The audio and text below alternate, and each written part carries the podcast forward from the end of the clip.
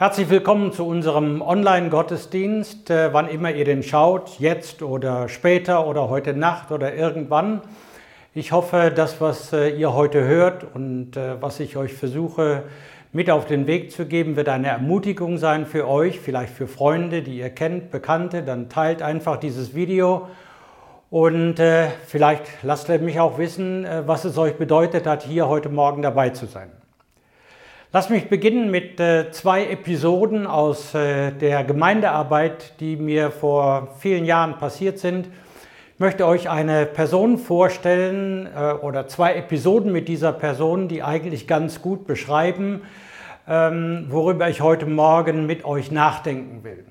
Äh, es geht um Monika, inzwischen ist diese Dame verstorben, deswegen kann ich ihren Namen ruhig erwähnen.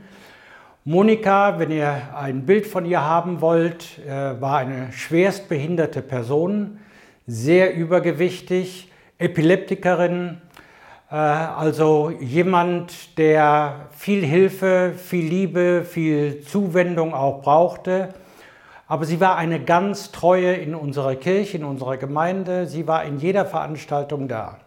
So unter anderem auch, und das ist die erste Episode, damit ihr so einen Eindruck bekommt, wer Monika war.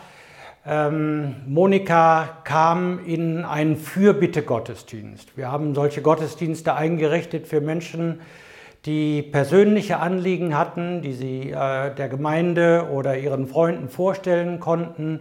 Und dann haben wir gemeinsam dafür gebetet. So, dieser Fürbott-Gottesdienst fand also statt. Die Leute konnten nach vorne kommen und dann stand Monika auf. Das dauerte ein bisschen, bis sie nach vorne kam. Eben, sie war körperlich behindert und das war nicht so einfach. Und dann stand sie vor mir, die Gemeinde im Rücken und dann sagte sie zu mir, ich möchte gerne, dass du für den Hansi betest. Der Hansi. Also sie meinte nicht mich, sondern sie meinte, wie sich dann rausstellte, ihren Kanarienvogel. Der würde seit einigen Tagen nicht mehr singen. Sie stand vor mir, im Hintergrund die Gemeinde, die ersten Jugendlichen fingen an, ins Gemeindebuch zu beißen. Aber das war Monika, wie sie leib und lebte. Die zweite Episode mit Monika war, dass wir ein Seminar äh, durchgeführt haben, ich glaube so sieben, acht äh, verschiedene Seminareinheiten, wie man über seinen Glauben redet, wie man seinen Glauben kommuniziert und Monika war jeden Abend dabei. Am Schluss dieser Seminarreihe wollten wir dann in die Praxis gehen und mal versuchen, mit wildfremden Menschen über den Glauben ins Gespräch zu kommen. Und wir wollten uns dazu in Zweierteams aufteilen und jeder durfte sich einen Partner aussuchen. Und jeder suchte sich einen Partner aus. Und wer blieb übrig? Monika und ich. Und so stolzierten wir beide dann in Frankfurt, in einer Großstadt, in einem Park. Es dauerte alles etwas länger, war etwas behäbiger. Ich führte das erste Gespräch und dann war Monika drin. Da saß eine junge, attraktive Frau auf einer Parkbank und dieses attraktive Pärchen, Monika und ich, wir äh, bewegten uns also auf diese Parkbank zu und sie fing das Gespräch mit dieser jungen Dame an. Es äh, stellte sich heraus, sie war Architektin und äh, ja, das Gespräch äh, verlief dann auch ganz nett. Zum Schluss haben wir sie eingeladen, einmal in unsere Kirche, in unseren Gottesdienst zu kommen. Und tatsächlich, am Ende dieser Seminarreihe, nach den vielen Einsätzen draußen, stellte sich heraus, dass diese Frau die einzige war, die wir tatsächlich an diesem Tag erfolgreich erreicht haben, durch Monika. Aber warum erzähle ich diese Geschichte? Es hat nicht unbedingt etwas mit Monika zu tun und vielleicht doch auch. Denn äh, wir benutzten damals ein kleines Heftchen, herausgegeben von einer großen Studentenorganisation, die weltweit gearbeitet hat, in den 70er Jahren explosionsartig sich über die ganze Welt verbreitete. Und die hatten ein kleines Heft herausgebracht für Studenten und für ihre missionarische Arbeit, das hieß die vier geistlichen Gesetze. Und das erste Gesetz lautete, Gott liebt dich und hat einen persönlichen Plan oder wunderbaren Plan für dein Leben.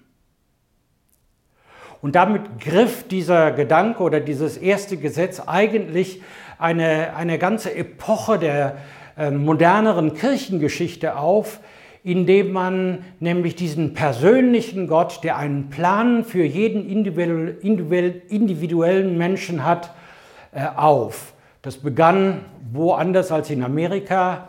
Dort entstanden große Gemeinden, Theologie wurde systematisch äh, unterrichtet, äh, modern gemacht, so gestaltet, dass er attraktiv war, man auf Menschen zugehen konnte und tatsächlich schien es in Amerika auch ungeheuer erfolgreich zu sein. Immer mehr große Gemeinden entstanden. Es wurde sogar ein Institut für Church Growth, also Gemeindewachstum, das dann so etwas auch in Deutschland äh, später eingerichtet wurde. Seminare wurden um die Welt gehalten. Man versuchte sein kirchliches und theologisches Marketingkonzept zu verkaufen. Und inzwischen so ein, zwei, drei Generationen, kirchliche Generationen weiter, scheint es in aller Köpfe zu sein, der Gott, über den wir reden, der hat einen persönlichen Plan für jeden Menschen. Wenn ich heute darüber nachdenke und reflektiere, möchte ich mir am liebsten an den Kopf greifen und, ähm, oder an den Kopf schlagen. Denn im Grunde habe ich, was ich zuletzt, was ich von Monika erzählt habe, äh, habe ich das konterkariert. Da ist jemand, der von der Liebe Gottes und von einem persönlichen Plan Gottes redet. Und da ist ein Mensch, und wenn der, wenn Monika auf ihr eigenes Leben geschaut hätte oder wenn du oder vielleicht kennst du Leute auf ihr eigenes Leben schauen, das so ganz anders ist, das so völlig planlos ist, das äh, so scheinbar fremdgesteuert, vorherbestimmt ist, ähm, dann greift man sich tatsächlich nur an den Kopf. Gerade vor einigen Tagen begegnete mir ein Kontergan geschädigter Mensch auf der Straße. Ich beobachte im Fernsehen, wie Kinder verhungern in Afrika. Ich äh, erlebe in den Krankenhäusern mit, wie Leute an Covid sterben, auch junge, auch Kinder sterben.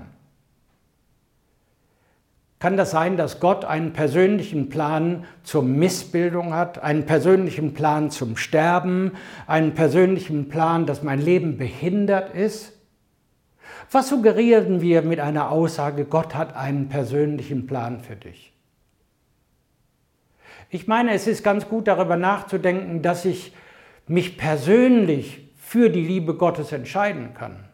Dass ich mich persönlich als Individuum an Gott wenden kann.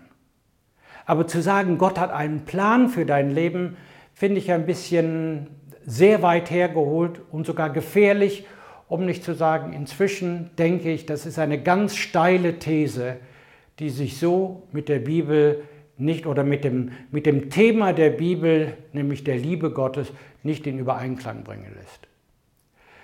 Äh, wir haben in der Schriftlesung gehört äh, von der Geschichte der, der zwei Söhne, die Jesus erzählt hat von zwei Söhnen. Luther hat sie überschrieben mit die Geschichte des verlorenen Sohnes.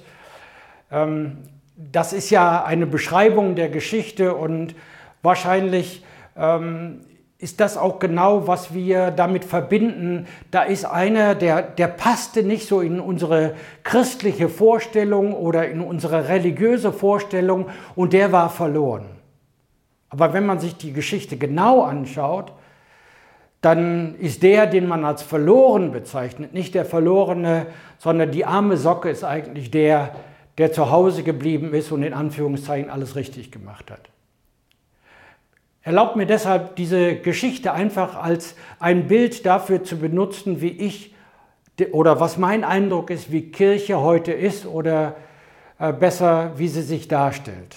Auf der einen Seite ist die Kirche ein Ort, die von Regeln und Verboten bestimmt wird. Ich bin ja, wie die meisten von euch äh, auch, unterwegs auf Facebook, auf den, in den sozialen Medien und bin dann auch verbunden mit theologischen Foren, mit christlichen Foren. Und wenn ich da so lese, ähm, wie man sich da gegenseitig abwatscht oder ähm, wie man sich gegenseitig versucht, die Bibel zu erklären mit Bibelversen, wie man, wie lieblos da auch teilweise miteinander und mit anderen umgegangen wird, dann muss ich sagen, bin ich nicht nur erstaunt, sondern ich bin regelrecht entsetzt. Dabei ist das große Thema der Bibel, das ganz große Thema der Bibel ist, dass Gott uns liebt. Und in dieser Geschichte, in dieser, in dieser Geschichte von den zwei Söhnen, wenn ich sagen würde, das ist die Kirche, dann ist der ältere Sohn der, der, der alles richtig macht. Der weiß, was falsch ist, der weiß, was richtig ist und der so seinen Alltag in seiner religiösen oder familiären Überzeugung lebt. Und da ist der andere, der will leben. Der will einfach raus, weil zu Hause hat er keinen Spaß. Luther hat das dann übersetzt. Die, dieser junge Mann, der zog aus und er brachte all das, was er hatte, das Gut seiner Eltern, alle Gaben, alles Geld, alles Vermögen, brachte er um mit Prassen und Saufen und hatte Spaß. Aber am Ende, was er nicht hatte, er hatte keinen Vater mehr. Er hatte niemanden mehr, der ihn bedingungslos liebt. Und daran erinnert er sich und kommt nach Hause und stellt fest, der Vater, von dem er weggegangen ist, der liebt ihn und feiert ein Fest, weil er nach Hause gekommen ist. Und der andere sitzt miesepetrig dabei und kann sich, kann sich nicht vorstellen, dass das richtig ist.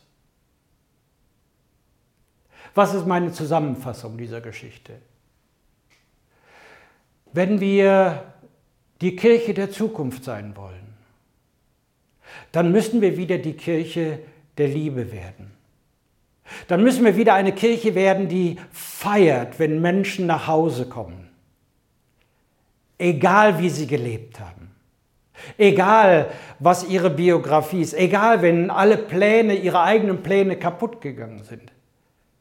Wir haben einen Gott, der es feiert, wenn wir unseren Glauben und unser Vertrauen auf ihn setzen und nach Hause kommen.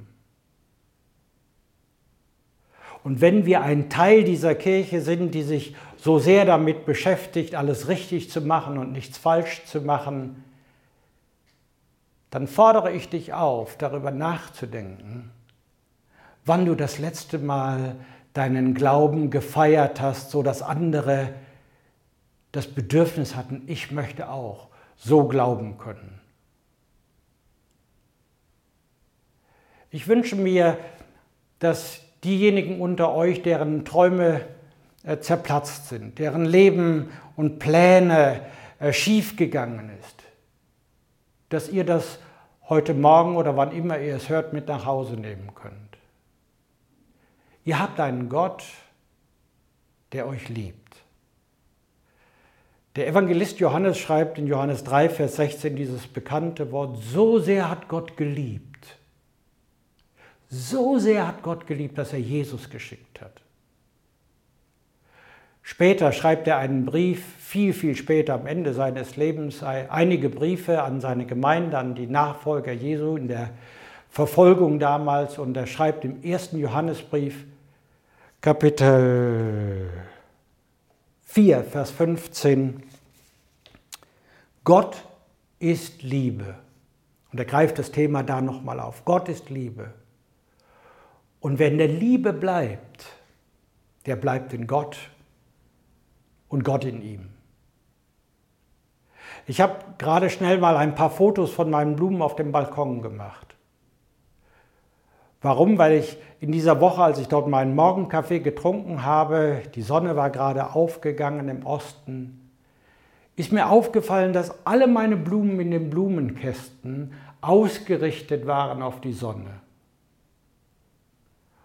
Wenn ihr euch die Bilder anseht oder das Bild anseht, dann, dann seht ihr, wie sie blühen, wie sie sich hungrig der Sonne entgegenstrecken.